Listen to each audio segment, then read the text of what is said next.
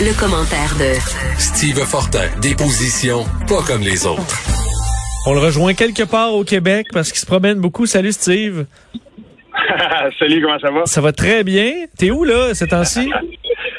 Ah, ben écoute, euh, j'ai quitté la Gaspésie pour, euh, pour revenir un petit peu plus près de chez moi. Fait que là, je suis entre Québec puis euh, Trois-Rivières environ. Bon, et justement, tu nous parles d'un endroit au Québec qui est peut-être évité par plusieurs Québécois, Montréal.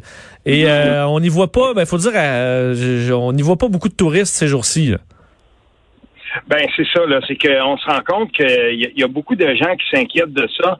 Et je vais le dire là quand même, c'est pas une bonne nouvelle si les grandes villes comme Québec et Montréal, parce que là, on va parler de Montréal, mais euh, on saura quand même que le Vieux-Québec, là, c'est pas toujours full non plus. Non. Euh, loin de là. Mais ce qui se passe avec, euh, avec Montréal, par contre, quand je demande aux gens qu'est-ce qui se passe, c'est que qu'est-ce qui fait que vous voulez aller à Montréal ou que vous n'iriez pas, Bien entendu, cette année, Montréal a été durement touché par la pandémie et plusieurs personnes me disent que c'est peut-être pas la meilleure année pour y aller cette année. Puis on va s'entendre là que quand on regarde ce qui s'est passé, ben c'est peut-être c'est peut-être un petit peu rebutant là, de dire euh, on va aller se promener à Montréal cette année, mais quand même les gens de la, santé et de la sécurité publique le disent. On peut aller à Montréal. Il y a, y a, moyen d'y être si on respecte les consignes sanitaires. On peut quand même se rendre à Montréal sans mettre sa, santé en danger. Là. Mais mettons que l'effet de la pandémie a certainement quelque chose à jouer, mais il n'y a pas que ça.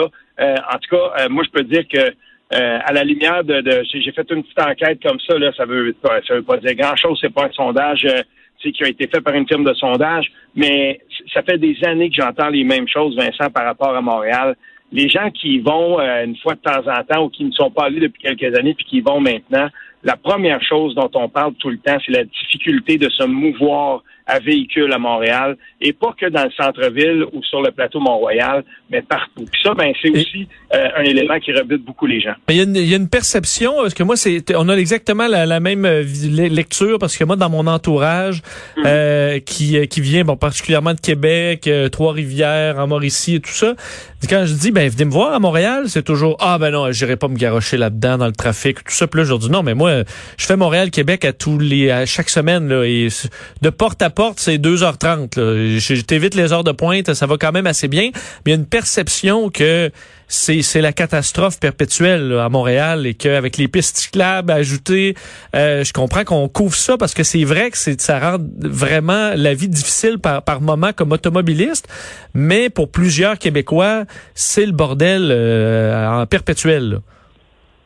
Ben ça dépend, c'est ça, ça dépend où on va. Puis euh, chaque fois que j'ai à me déplacer à Montréal, parce que je dois y aller aussi, bien entendu, euh, l'important pour moi, c'est de bien planifier mes, euh, mes déplacements. Puis une chose aussi que je trouve intéressante venant de quelqu'un qui, qui aborde Montréal plutôt de la rive de la rive nord. je fais comme beaucoup de gens aussi de mon coin qui ont affaire à Montréal. c'est possible maintenant d'aller se garer assez facilement autour du métro à Laval euh, Montmorency puis descendre. Il m'arrive de faire ça. Sinon, ben, je planifie mes déplacements tout simplement. Tu sais, euh, moi, j'ai, quand, quand j'ai collaboré avec Québec Amérique, euh, dans les 7000 là, sur Saint-Hubert, au coin Jean-Talon et tout ça, euh, moi, j'avais beaucoup allé sur Châteaubriand.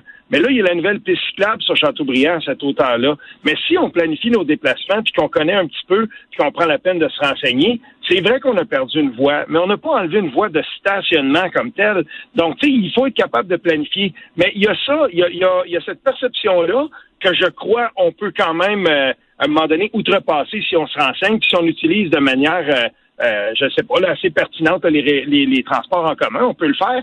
Mais il y a aussi une autre chose qui revient souvent, Vincent, c'est le fait que pour les gens, par exemple, qui veulent aller dans le vieux Montréal, qui vont se déplacer euh, plus dans le centre-ville de Montréal, puis quand je parle de centre-ville, pire et tout ça, euh, on me dit souvent que on n'aime pas trop se faire aborder en anglais, puis ça dépend où on va à Montréal, mais c'est absolument là c'est sûr et certain que quand on va à Montréal maintenant, de plus en plus, on se rend compte que ça parle anglais ou euh, que, le français, ben, euh, c'est une langue, c'est pas nécessairement la langue. Euh, euh tu sais, mur à mur dont on entendait le, plus souvent avant. Ça, ça a changé. Mais il va falloir l'accepter parce que j'ai, je peine à croire qu'un jour, on va être capable de rétro-pédaler là-dessus, puis de revenir à des taux de, d'utilisation de français comme on, on, en a eu il y a une quinzaine d'années, il y a une vingtaine d'années. Donc ça, euh, ça rebute aussi bien des gens en région qui se disent, ben allez à Montréal, puis on va se faire servir en anglais. Chaque fois que ça arrive, on dirait à quelqu'un, ben euh, cette, cette perception-là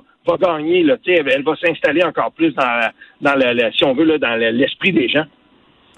Euh, et euh, un mot sur euh, Yves-François Blanchet, Steve, qui, bon, évidemment, a reparlé des allégations contre lui sur les réseaux sociaux dans les dernières heures. Évidemment, lui dit que c'est complètement faux et qu'il ne va pas démissionner pour des allégations. Il faut dire que là-dessus, je, je, lui donne raison. Là. et ça te fait réagir aussi? Oui, ben écoute, à une autre antenne, encore une fois, les gens se trompent puis on parle d'accusations euh, j'ai entendu d'autres chroniqueurs ou des commentateurs politiques, des, certains même qui sont chevronnés, puis oh, ah oui, non, ils reviennent, ils disent, c'est pas des accusations, c'est des allégations. Attention, il n'y a pas eu d'accusation contre François Blanchette.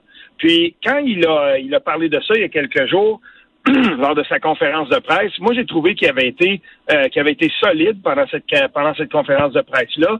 Euh, je crois qu'il a le droit à sa présomption d'innocence et en appelant non, il s'en est défendu complètement. Puis euh, en appelant cette personne-là finalement à contacter les policiers, ben lui il dit voilà accusez-moi, accuse-moi puis on verra d'où ça vient. Il a fait, il a aussi pointé vers une page en particulier la page des Yens, là, si on veut, on en a parlé tout monde la semaine mhm. dernière. Euh, il faut pas oublier que ce groupe-là se réclame d'un féminisme radical, puis il y a des gens qui sont derrière ça, qui sont très, très, très militants.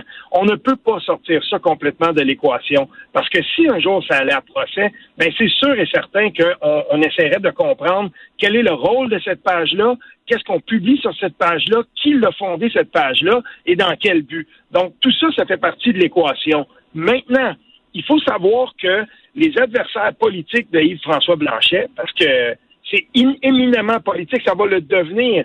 Tu sais, Yves-François Blanchet, il venait juste, juste, juste avant que ça, ça, se déclare, il venait de demander à, Justin Trudeau de céder sa place pour une histoire d'éthique. C'est certain que ses adversaires politiques le laisseront pas s'en tirer comme ça. Donc, il va, il va avoir du monde pour essayer de souffler sur les braises de cette histoire-là pour que le feu prenne. Là. Ça, c'est sûr et certain.